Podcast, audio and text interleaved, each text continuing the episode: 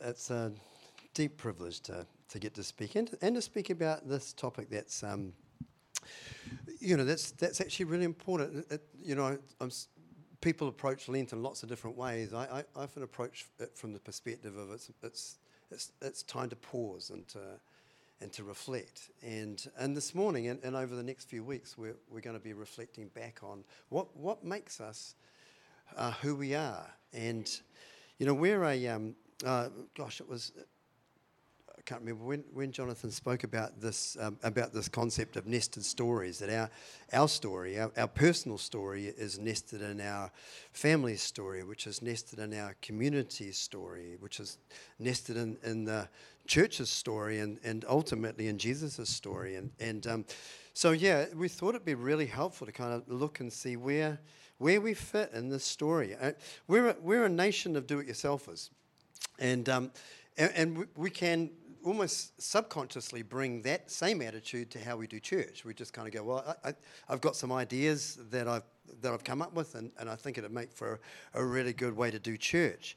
Uh, but one of the, I think one of the, um, w- when I first became a Christian, I, I, probably didn't have a really high value for church, um, in the sense of I just thought I find I find one that suits me, and I'll go there.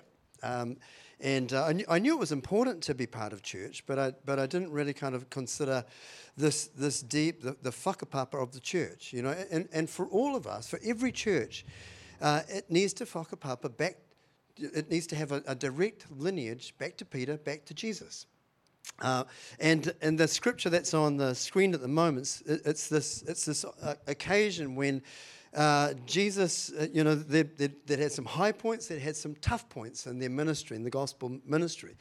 And, and Jesus turns to Simon Peter and he says, But who, who do you say I am? You know, he, was, he was saying, Well, you know, what are people saying about what's happening here? And, and then he says, But who do you say I am? We're, we're really familiar with this, and I'm not going to give you probably a lot this morning that you're not familiar with, but, but it's this act of remembering. Simon Peter answered, You are the Messiah, the Son of the living God. And Jesus replied, You are blessed, Simon, son of John, because my Father in heaven has revealed this to you. You didn't learn this from any human being. And now I say to you that you are Peter, which means rock. And upon this rock I will build my church, and the gates of hell will not conquer it. And, uh, you know, different church traditions, uh, you know, hold the person of Jesus higher than, than perhaps other church traditions. And, and, yet the church exists because it's this, it's this handing on from one generation to the next. The church is always one generation away from dying uh, and from ceasing to exist if we don't, if we don't pass our faith on. I, you know, I love it um, that Katie's with the urban, Urbanites right now. And, and, and serving the parents and helping to pass on this, this deep knowledge of the gospel that, that this is what we build our lives and this is what we arrange our lives around. And so every church has to be able to link its existence back to, to Peter and back to Jesus. Uh, the, you know, the church is relationally unbroken all the way back to Jesus. And a, you know, a standalone, unconnected local church is always a contradiction. You, know, you, you can't be an independent church. You just you can't be a pop-up church.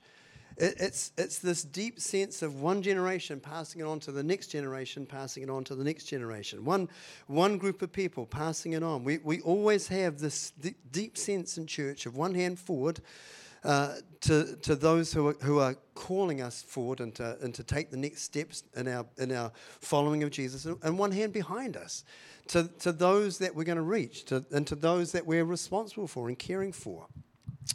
Uh, you know, and again, it's really interesting. In our, you know, a number of us um, in Urban are, are, are, doing a shared reading plan, and we started off in Luke, and, and um, first chapter is awesome. Second chapter, you hit the genealogy, um, and you know, never been a great fan of genealogies, but but but nonetheless, I faithfully read each name.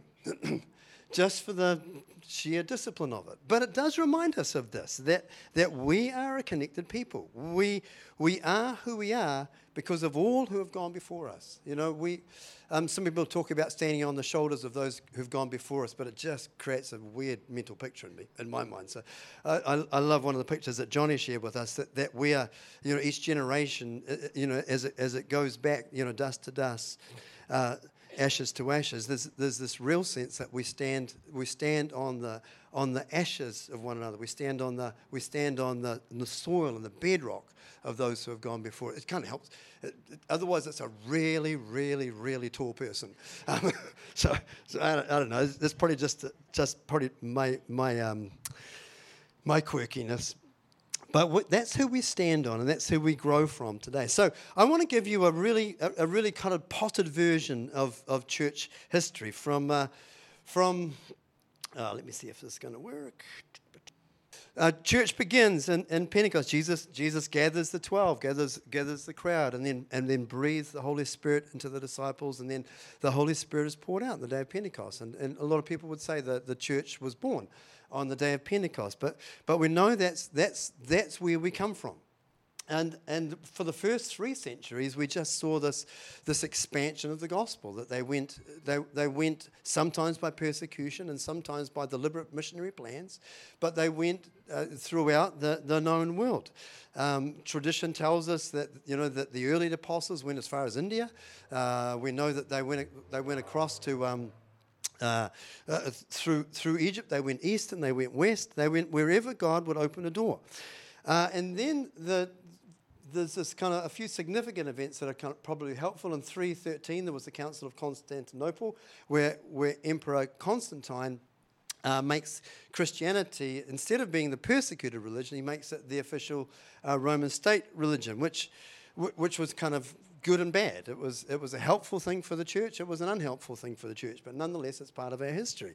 And, uh, and so the church still was somewhat this, this, this one amorphous blob of people. Uh, then, uh, 1054 came the, the event known as the Great Schism, which is such an awesome name. Remember back to the Great Schism. Everything was good until then. But the, the, Great Schism was when, was when some, of the, some of the then church leaders kind of had a, they had a falling out. Um, and um, some of it was about who's, who's going to be top dog. And the, and the other part of it was about should communion, should the, should the Mass be leavened bread or unleavened bread. And um, that, was the, that was the cause, well, that was the presenting cause of the Great Schism.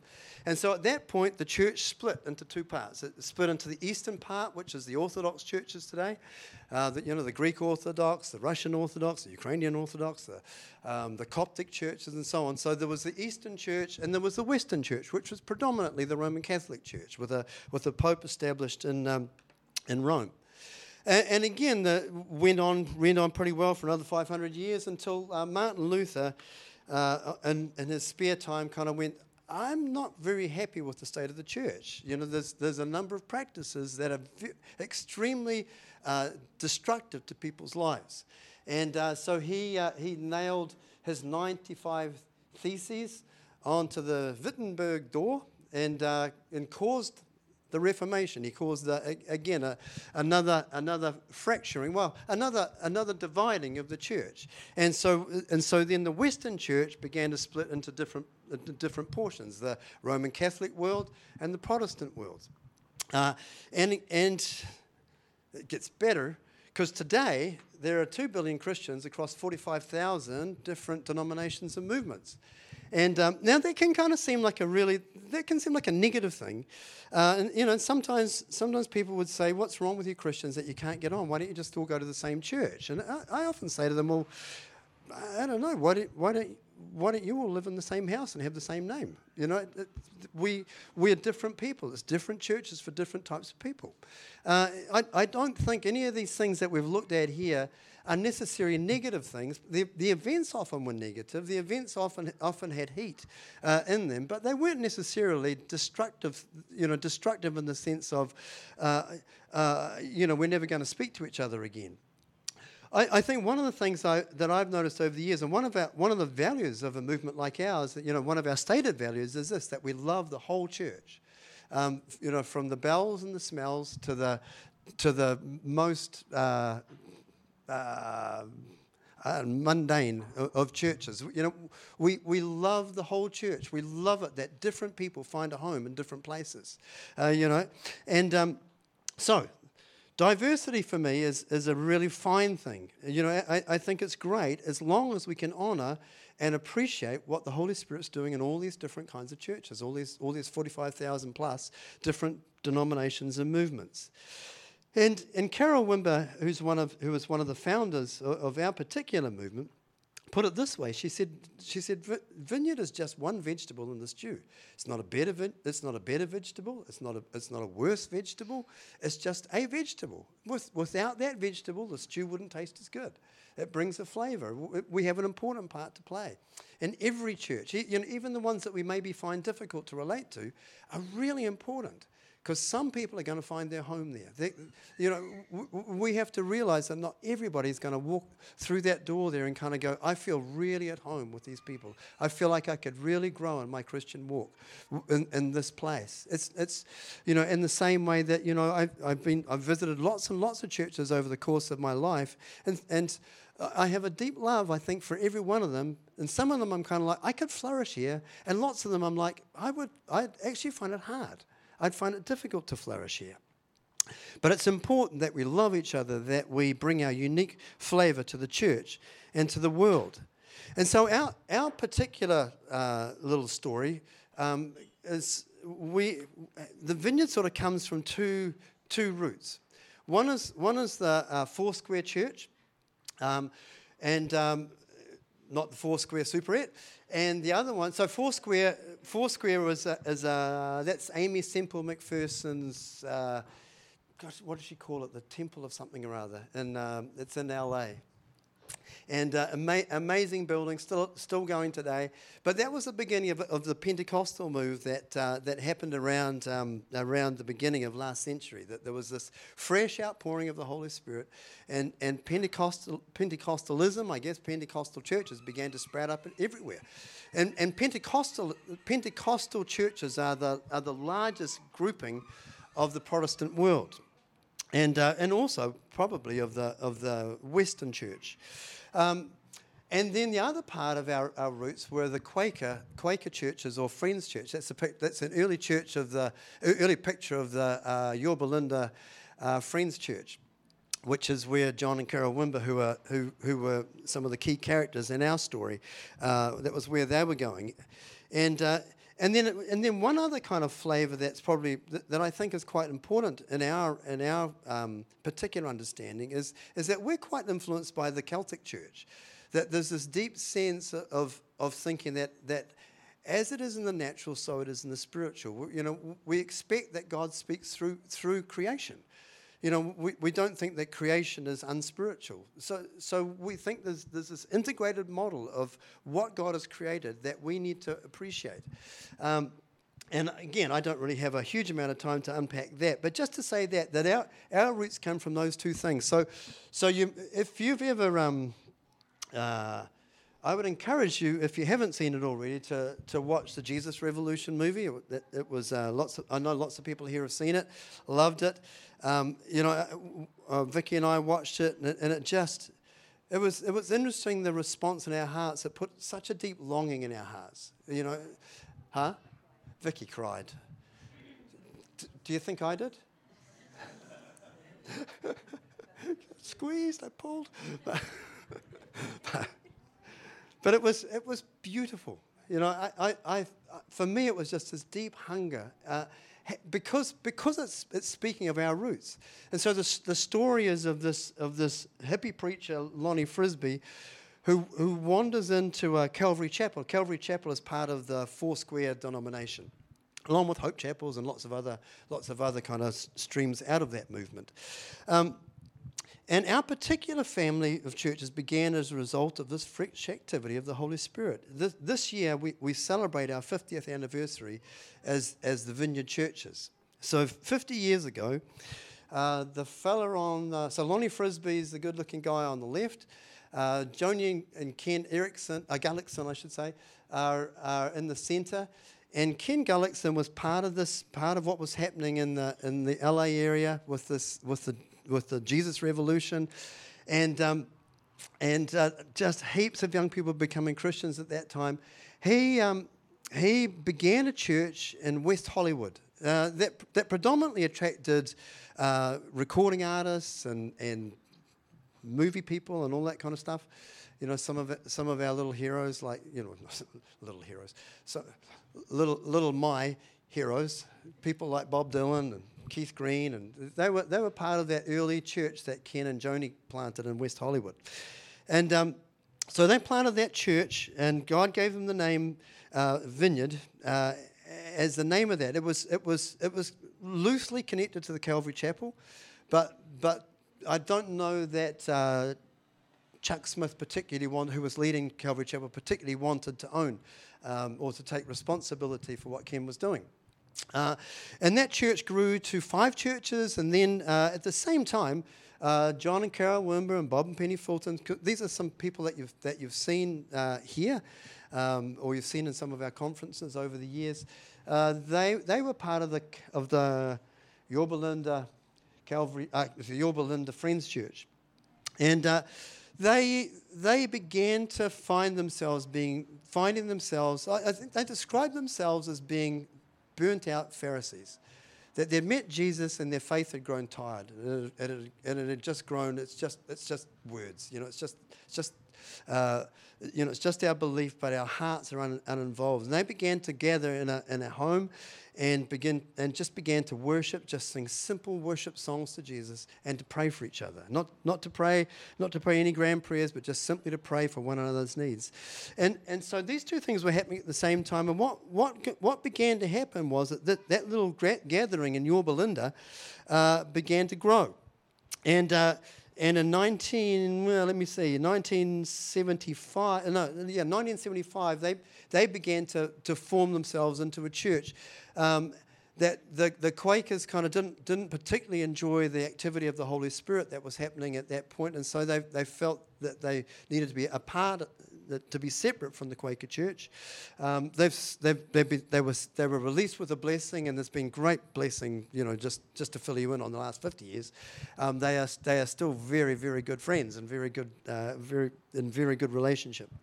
Um, but but you have these two sort of groups. So you've got Ken Gullickson over in West West Hollywood. You've got you've got the Wimbers and the Fultons with this with this Yorba Linda Calvary Chapel Church in um, uh, in in uh, Orange County again in that Los Angeles area. And God begins to speak to them, and and uh, Ken Gullickson says to, to John, I think you should take over the leadership of this movement because it's starting to, it's starting to really take off. We're starting to plant churches all over the place. And then the, then, then the Lonnie Frisbee fella, uh, you know, who, if you've seen the movie, is, is, is, is an incredible person, flawed, uh, but amazing. He carried something of some, some incredible deposit from God, some, some incredible charisma of God. And, um, and, and he was able to he, was, he came to the Yorba Linda Calvary Chapel Church uh, on, on, on Mother's Day in 1976 and, and, and prayed this prayer, Come Holy Spirit, and the Holy Spirit just kind of blew their church into life. It was, it was uh, just a purely evangelical church at that point in time, and it just began to grow and expand. And, um, and so, anyway, those churches began to grow. And so John became the leader of, of the vineyard in, uh, in uh, 1982 and they, they grew and grew and grew and, and began to get a reputation around the world. Uh, and so our little story in New Zealand, uh, for how, how it intersected with us was in 1986. Uh, there was a team that John Wimber brought, uh, and they did a conference here in uh, what's now the Victory Christian Centre down in the corner of, uh, or d- down by where the Harbour Bridge starts. And uh, amazing conference. And uh, and uh, I, I, think about 4,000 people from pretty much every, every denomination in New Zealand. People came to that because they'd heard about what was happening. They'd, they'd heard about the worship and then heard that, that there was, that was signs and wonders. People were getting healed, uh, people were being restored in their faith, they were being renewed in their faith, and so people from all over our country came to that. And Vicky and I were no different. We, by this time, we were living in Snells Beach. We planted a Baptist church there in Snells Beach, and we were, we were three years into it. It was, it, was, it was really a very successful church. We were the darling of the movement at one point because we baptized more people in one year than, than any other churches in our, in our in our Baptist movement. So it was, it was a successful, really successful church. And most of the growth was conversion growth. It was people coming and, and finding Jesus, not, you know, not just joining from another church. And, and yet, by the time we hit three years in, in 1986, I, I was, I was fried. You know, I'd, I'd, um, I, I'd been taught the philosophy of you know the devil never takes a holiday, so neither should you. You know, I was I was taught by a very broken person, um, and. Um, you know, and, and so you know, I knocked on every door in the community, shared shared shared the gospel with everybody in the community. It was it was that it was that kind of every you know, it's all about me. And you can, t- you know, it doesn't take a lot to imagine that after three years of thinking this is all about me and this is all about my hard work, um, you, you, get a little tired, you know, because it's like you, you, strap the church to your back and you try and carry it. And the, the, bigger it gets, the harder it becomes. And so we got to the point where I, I was so desperate, I was actually beginning to apply for teaching jobs. Um, it was like, I am that desperate, John. I'm.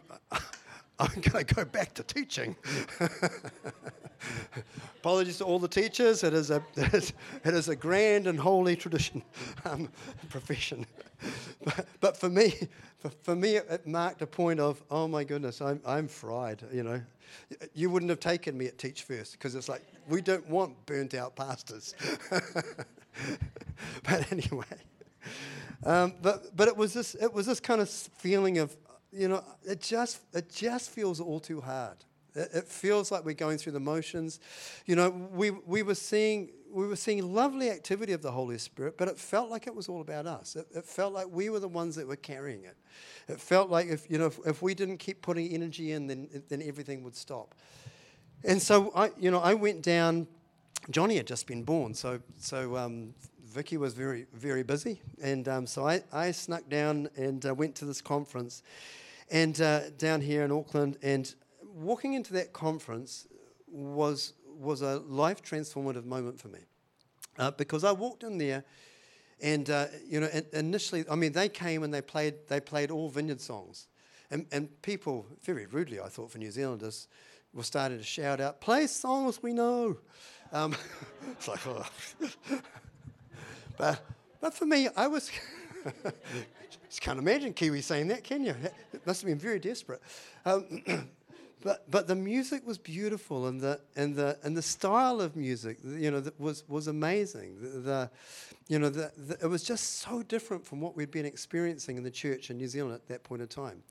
And John comes and he, and he, you know, John is very a very un, amazing man, but he was a very understated man. He, I, I, think the first time he walked out, he came out, you know, in a tracksuit, and it's like, you know, I'd been at, at that time in the 80s, it was like you dressed for power, you know, and and so pastors wore suits. Um, and and they dress sharp, and you know, and it's kind of this this California guy walks out. First time he came out in the tracksuit. The second time he came out in a Hawaiian shirt. It was like, dude, he needs some help. Um, but but something about it just took me, and he began to teach about the kingdom of God. And I, know Johnny's going to teach more about this in the, in the coming Sundays, but but but that when he began to teach about the kingdom of God, it was like a light went on for me, you know, because I I at that point in time, you either you either had quite conservative um, cessationist type churches that, that said, well, you know, the, the gifts of the Spirit don't happen anymore. Or, or, you had sort of Pentecostal churches that were like, you know, the, they were the dress for power and, and make outrageous claims, but everyone's going like, nothing's really happening though. Uh, and, and, you know, and it felt to me like that was, that was a price too high to pay to see the Holy Spirit move, to, you know, to, to kind of dress badly and, and um, and make outrageous claims, you know, and to shout a lot, you know, because I'm not a, not a shouter. Lover, not a fighter. And, you know, and it was, it was like, I, I don't, if that's the price to see the Holy Spirit touch people and heal people, it, the price is too high. And here's John, you know, so he, he teaches this beautiful teaching about the kingdom of God, you know, and, and he's saying things like, you know, the, the, the, the, the power is in the kingdom, it's not in the person. You know, you don't have to become this amazing person. You know, he told, he told a story, and it, you know, it was slightly facetious, but, but he told the story about how someone, after an incredible, uh, you know, conference session where people, you know, demons had come out and people had been healed and there'd been miracles of healing, blind people had seen, know, and, and someone, you know, people asked him, so what do you, how do you prepare yourself, you know, as, as the holy man for these, for these incredible events? He says, well, I, I, I watch a bit of TV and, and drink Diet Coke. And people are like, well, f- but for me, it was like, oh my goodness, I can do that. That's something I can do. Diet Coke, not so much, but, but you know, I could do that. That's amazing if that's, what, if that's the preparation. Because up to that point in time, we, we thought you had to become an incredibly amazing person to see anything like this happen. And so for me, and, and then at the end of, again, at the end of the, of the teaching, he said, well, let's, let's invite the Holy Spirit to come. And, and again, in most, in most meetings that I'd been to, it, there was the, the music sort of created this emotional feel, and the, you know, the, whoever was leading that ministry time was, was, was I, sorry, these are terrible caricatures, I know, and I have to go and repent after this. But, um, but, but it felt like, you know, every, everyone was manipulated and, you know, come forward and push people over. And, you know, it's like, oh, this is just awful. Well, John, John's just like, you know, it was like cold turkey. It was just like, come, holy. There was no music. There was no, there was, it was just cold turkey. And then people started crying. People started falling over. People started flipping out of their chairs. It, it, was like heaven entered, the world, into, entered that room with, with, you know, with John basically in his tracksuit, just standing there with his hands in his pockets looking. And just kind of saying, you know, this, this, you know, isn't that wonderful what's happening up there? Isn't that amazing what's happening down here? It was like, I'm like, I'm, I'm hooked. I've found my family. I've found my tribe. You know, this, you know, because it, it, wasn't about trying to become something. It, it was, a, it was about that the, that the power was in the kingdom, not in the person. You know, and so for me, I was hooked. So we went back and we, you know, we, we tried to kind of live this out, and, and then and then eventually, what happened is we just kind of realized, you know, we're we're square pegs in a round hole in, in terms of trying to fit within our movement, and and this is and this is not to disparage our movement because I, I will be forever grateful to the Baptist Union for, for letting a young punk like me have a go. Um, so, so I'm, I'm, I was very, very grateful and very, very appreciative. But it was, it was kind of like they're walking that way and we're walking this way. And so, and so we again we took a, we took some time out to seek God, and, and these are the these are the two scriptures primarily that God spoke to us about starting this movement. And um, well, we, actually, sorry, I, am jumping way ahead because we didn't think it was a movement at that point. We just thought we were going to start a group of people meeting in our home, and uh, and see if and see if we could see if we could kind of get ourselves free of, of the encumbrances of, of what felt like church ministry. Because so, I, I, I'd got to the point where it felt like most of my time was about church budgets, about buildings, about putting out fires, about what color the towels are going to be in a room. And, you know, it's like, I just don't, I don't care. I really don't care. But my, my energy is being spent on all this. And so, and so for us, it was this, it was this invitation to kind of go, maybe would the, would the Lord give us permission to start something that's a little bit different? That, that you know, could we do church that's, that's freed from lots of those seeming encumbrances that, that just seemed to take our strength and t- took our, you know, took our, uh, our focus away. Because both Vicky and I, it, we, we'd, we'd said yes to Jesus about church planting, um, because we just wanted to help people find Jesus and help them grow. That, that, was all it was about. And it felt like so much of church life stopped that uh, because everything else seemed to take its place. And so these were the two scriptures in Jeremiah 6 16. This is what the Lord says Stand at the crossroads and look. Ask for the ancient paths. Ask where the good way is and walk in it. And you'll find rest for your souls. But you said, We will not walk in it. And there was this, there was this deep sense of invitation that, that the Lord was saying, I want you to pause and stop and look and ask me which way you're meant to walk. and that for us was was a, was encouragement. And and then the second one was in, his, in Exodus 33 14, where, where Moses is at that point of about to lead the people of Israel into the promised land. And he's like, oh my goodness, this, this, is a, this task is way beyond me. And he stands there and he says, Lord, who will go with us? You know, at least I've managed to get Aaron to speak for me. Now, but who will go for us? You know, who'll, who'll go in front of us? Who'll, who'll speak? Who, you know, who's, who's going who's gonna be with us? Will you, will you go with us? And and God replies, and this, this has been such a life verse for me. The Lord replied, My presence will go with you, and I'll give you rest. And as a very tired, burnt out pastor at that point, that was, that was such life for me. It was like, it's, it's about as, if, I, I don't want to do this if his presence is not coming. You know, if, if he's not in, if he's, if he's not giving permission, I'm not taking that step. But if he's saying, My presence will go with you and I will give you rest, rest sounded so good.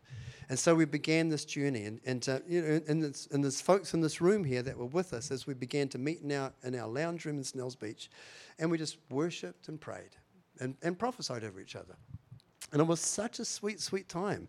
But, but unfortunately, it grew, it grew from that, and we ended up having to move into a building. And um, and uh, so we, we launched a church called um, Harvest Christian Centre because we we quickly realised it was not going to fit into our, into our lounge room. And we met in the, in the Mahurangi Community Centre. And then just speeding the story up because I want there's a couple of things I want to focus on.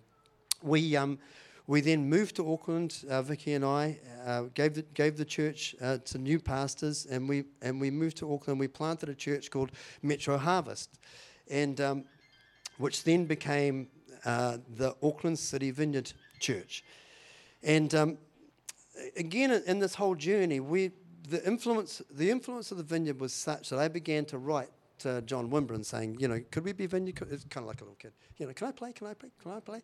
Um, but, but writing to him and saying, could we be vineyard? Yeah, we feel like we feel like we've sort of received something from you, and we want we'd, we'd love to do this some more and um, we'd, and we'd love to be part of the Vineyard family of churches, and uh, that that'd be brilliant if we could do that. And uh, you know, he consistently would say, no, uh, we have no plans for, for planting churches in New Zealand or Australia or, frankly, anywhere else outside of North America. And um, so the answer is no, but any, everything we have is yours. You know, you, you can have any of our resources, any, anything we've learnt, we'll, we'll, we'll freely share it with you, uh, w- which was good enough for us. Um, and, and yet, over time, we found that the relationship was growing stronger and stronger. We, would, we would go up and we'd go to the conferences in the States, and we we, were, we were being formed. We were, we were like a vineyard by another name. And so, and so in 19, uh, 1995, the 10 harvest churches that had been planted throughout the country then became the, the first 10 uh, vineyard Christian fellowships. And, uh, and then in, uh, in 1997, about, about um, 10 days after having a stroke, uh, which is why Vicky and I look somewhat strained. Um, that, that, was, uh, that was when we were commissioned as national directors to, to lead the vineyard movement in New Zealand. So we were, John, John and Carol Wimber on the left and Bob and Penny Fulton on the right, and, and two possums staring into the, into the light in the middle. Um, it was interesting. Um, so we became, we became those, uh, the leaders of this movement. Now, what I wanted to, what I wanted to kind of move on to now, and just, just for a wee few minutes, would be just to talk about. So, th- that's a kind of a, a, little history of, of how we're connected to the whole church, how we love the whole church, and how the church came apart. You know, there's, there's lots of other parts of the story, but but we would love to talk just about. So, so when you walk into a church like like Urban Vineyard you know, is it just that someone just had a good idea one time and thought it'd be really cool to put chairs like this? It'd be really cool to, to always always have churches in ugly buildings. Um, and normally, normally we have churches that have pillars in them. Almost every every building we've we've been in has pillars right in the middle. Um, that's not part of the plan, but but every church that, that you every church in New Zealand that you see began somewhere. You know, it, it's you know every single church in New Zealand, you know, sometimes the criticism is, is leveled against churches like ours that, well, you, you just, you know, you're just Johnny Came Latelys. You know, you, you're just fly by nighters. You know, where's, where's the credentials? But the reality, every church in New Zealand was started by someone. You know, and we also were started by people. And, and the, I, don't, I, don't, I think there's nearly around about 30 vineyard churches in New Zealand at the moment. And, and every one of them was started by someone who kind of went through this kind of sense of it's like building a house. And, and in fact, Jesus talked about our lives as being like building a house. And, and every church in its foundations has some basic philosophical and theological presuppositions. For example, you know, we believe that God is good. We believe that God's knowable. Uh, we believe that He wants to have relationship with Him. With you know, you know, there's, there's some basic things like that, and then there's then there's other parts of it which which are like the the kingdom theology, which is like this framework that that that explains why do good things happen to bad people and bad things happen to good people. Why do some people get healed when we pray for them and some people don't get healed when we pray for them? Why do some people go through their entire life with great suffering and, and other reprobates go through life with everything just turning to gold, whatever they touch. How does that work? You know, and what, the, and, and what kingdom of God theology does, is it gives you a framework to understand the reality of life. Otherwise, what bad theology does is, is, we, is, is, we, is we distort our experience to fit our theology. But, but for us, our theological presupposition is this it's all about the kingdom of God that, that the kingdom of God is, is expanding and, and will fill the entire world. You know, that, that the kingdom, that the glory of God will fill the, fill the, the, the, the earth as the rivers as, as the waters cover the sea. You know, that's the, that's the picture that, that we live with. And, and so every church has these theological foundations. And then, and then the, the kind of question of what's it going to be like? Well, there's values and there's, there's, there's vision and mission and purpose. So, so those things there are often unseen in a church. But for us, they're really important. You know, for, for us, our, our values are things like, you know, we value, we, we value calling it for what it is. If nothing's happening, nothing's happening. We're not going to pretend. You know, we're not, we're not going to try and make something happen. It's, we're okay if, if it's not exciting. It's, it's all right. You know, it's, we, um, you know, we, we have a value for, for a relaxed approach. We're not casual. Casual is awful. But we have a relaxed approach. You know, because we just realize it's not about us. It's all about the king. It's all about him. It's he who's at work, not us. And, and, then, and then we, and the, oh, those are just a few of the things. Um, and then we, then we look at this, this kind of sense of the, of the priorities. You know, why did we do the things that we do you know, today? Why did we start with, with worship? Why did we start with music?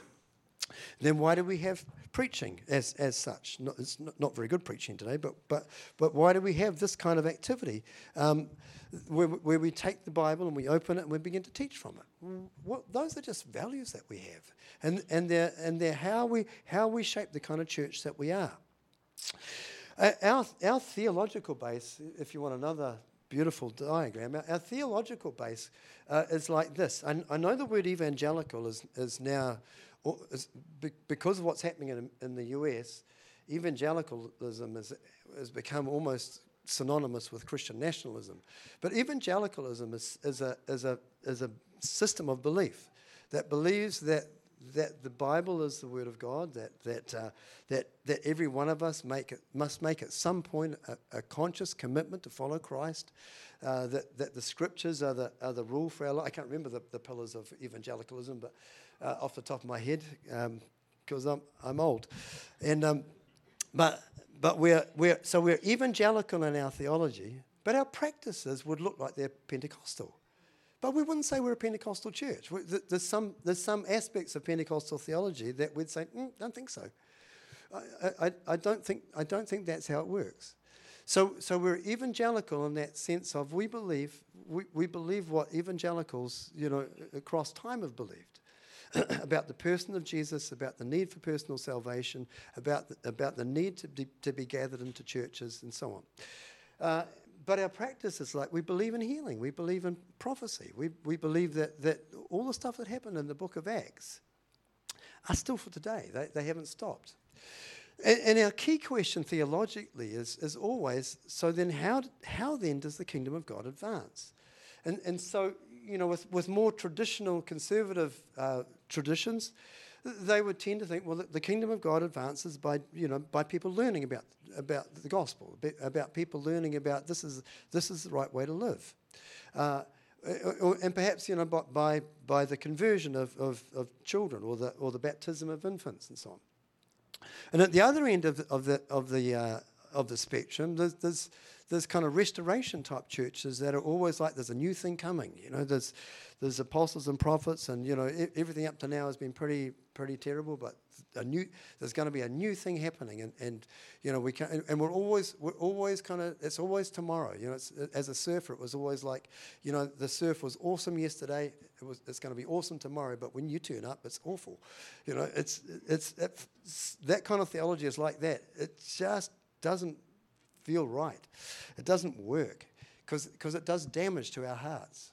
It forces us to act like we're like with a lack of integrity, and so sort of homing it in a little bit because because we're often we're often misunderstood as being a Pentecostal church, and in the, in Pentecostal churches there's this there's this general belief, and again you know like I say these are all caricatures, but there's this general belief that that um, the kingdom of God advances, or, or people, people have encounters, or people make their steps forward because a, a highly anointed person lays hands, hands on them. The, so, the, so there's anointed people, special anointed people who, who touch people and they, and, they, and they get something, and then it helps them move forward. Uh, for us, our, our, understanding is it's, it's not the holy person. It's not, it's not, I'm going to spend a lot of my time trying to become this incredible person. Because to become that, you know, much of my early Christian life was lived within that theology of I've got to become a better person. If, if, if I pray for somebody and they don't get healed, there's something wrong with me.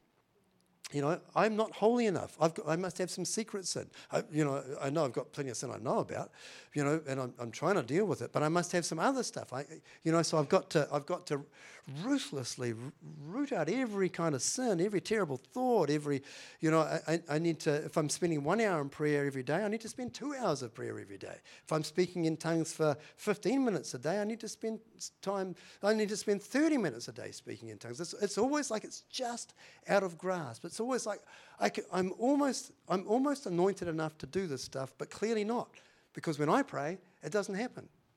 That's an awful theology because, because it just, it, you know, or, or otherwise, it, uh, the, the mirror image of it is, is that the guilt then is put on the person who's prayed for. Well, I know I'm a holy person, so therefore, you don't have enough faith. You have sin in your life. You need to go and you know get your life sorted out. I, you know what I'm saying? It's a, it's, an, it's a brutal theology. yeah, and, and, I'm, and I'm doing violence to it as well, I must admit. but, but for us, you know, for us, we, we would understand this that it's, you know, the, the difference between the, those, those two things of obedience and, and, um, and anointing is a little bit like this. You can be, you can be the best sell, you know, you've got, a, you've got a really lousy product, and so you try to become the very best, slickest salesperson you can possibly be, and you occasionally make sales because you, you're the world's best salesperson, but you're actually selling a really inferior product. Or, or you could be the world's worst salesperson, but the product that you're presenting just sells itself. And for us, that's how we see the gospel. We're not trying, you know, it's not about us. We're not trying to become these incredible people that, so that people will follow Jesus. We're saying he's amazing. John Wimber used to say this. He says, You know, I'm tired of hearing about all the amazing men of God. He says, I want to hear about the amazing God of men. You know, and, and that, if anything, just, just explains the difference between these two things. And so for us, when we see the kingdom of God advance, when we lay hands on someone and they get healed, or, or you know, or we bring a prophecy or something, you know, it's it, it's it's much more about we we as very ordinary, feeling unanointed most of the time people, just just take a step in obedience. We've had that nudge from God. Go and pray for that person, you know, or, or, or look, there's something happening there. Go and pray for them. And very ordinary people, you know, we we we never get we're like Clark Kent, who never quite makes it to the to the phone box to you know to swap his clothes out. You know, we are just we're always Clark Kent. You know, we always feel like I. I, I'm so aware of my inadequacies. I'm so aware of un, un, how unanointed I am, but I am so aware of how incredible God is. I am so incredible that the Holy Spirit is here right now and He wants to do something. And so, you know, and so it just it just frees us, I think, from this from this sense of, you know, we, sh- we should always lean into obedience. We should always be wanting to become better people. You know, we should always want to become more Christ like. But that's not the key. That's not the key to how the kingdom of God advances. It's always about the king of the kingdom. And we recognize the king of the kingdom and we welcome him. And so, our, so our, our vision and our mission as churches is just simply this building churches that make disciples who reach the world for Jesus. You know, that's what we've given ourselves to, and that's what Johnny's leading us in as, as being a church that makes disciples, that preaches the gospel in such a way that people say, I, I want in. You know, I, I want to be part of this, who reach the world for Jesus. And then finally, and truly this is final, um, just, just to, it's, it's, almost to kind of say this because in the, in the coming weeks we're probably going to unpack some of these things. But what makes, what makes a vineyard church feel like a vineyard church when you walk into it? And like us, you know, again, harking back to Carol Wimber's thing of we're just one vegetable in stew. We're not saying we're the best church in town. You know, obviously we're not. You know, we're, but, but we're the best church for us. You know, and we're the best church for the next hundred people that are going to come walking in those doors and say, I've, I've, found, I've found Jesus and I've found home. But, but for us, you know, this, this is the way that we order our priorities. You know, it's the, again, going back to that picture of uh, uh our priorities are the framing. It's, the, it's what the thing looks like when you walk in and see it. And our, and our priorities are this you know, we, we think that the, you know, the one, I think there's only one place where God speaks generally to all people and says, this is what I'm looking for. And John 4, 24, he says, the Father is looking for worshippers, those that will worship him in, in spirit and in truth. And so for us, you know, it's not about music, it's, it's about worship. And we, and we think that our highest purpose as human beings is that we're created to be worshippers of God. You know, we have lots of little sayings, but, you know, we talk about being, being worshippers of God and deliverers of people or rescuers of people. Uh, but, but we think that worship, you know, if all we did today was worship, worship God, that's enough. Um, some people think about when, when we say, but, but the preaching, of, you know, the preaching of the word is our next priority. And, and it's not saying that it's lesser than, than worship, but, but worship is, is our entire being. We're created to be worshippers. Our life is to be a worship. Every step that we take, every word that we make. Uh, about to burst into a song there, but resisting, resisting. um, um, ah, dear, dear, dear. but everything that we do is, is to make Jesus known, is to, is to give him glory. But we teach the word of God because we, we believe that that's where all truth comes from. You know, so that's why, you know, whenever we gather, someone will open the scripture and teach from it. Uh, and then fellowship. It seems a strange thing again, but, but there's this recognition that, that this is not a solo event. You know, that, that, we, that we are church together. We're not church alone. We have a relationship with Jesus individually, but we are the church together. And, and he invites us, you know, to, to, to, to um, in uh, Hebrews 10 25, it says, don't, don't neglect the assembling of yourselves together. Encourage one another as, the day, as these days draw near. You know, there's, there's this, we need each other. You know, it's that, it's that wonderful sense. And so, you know, so for us, small groups during the week and G3s and calling each other and praying for each other, it's all part of, of what makes this church what it is.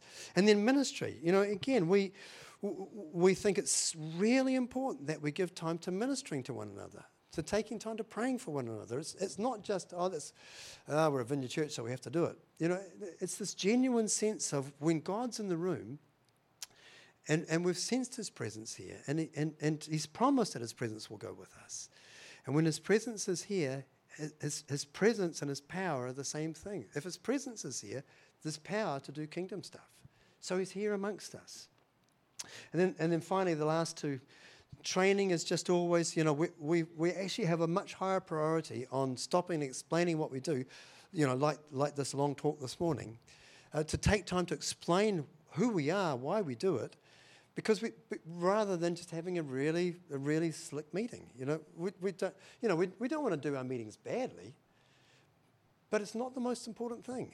The most important thing is that, is that we stop and learn, and, and, and, we, and everyone gets to have a crack. And then finally, this thing of sending that, that, that we have this deep sense of when we walk out of this door, you know, that we are the church being sent into our city, into our neighborhoods, and so on.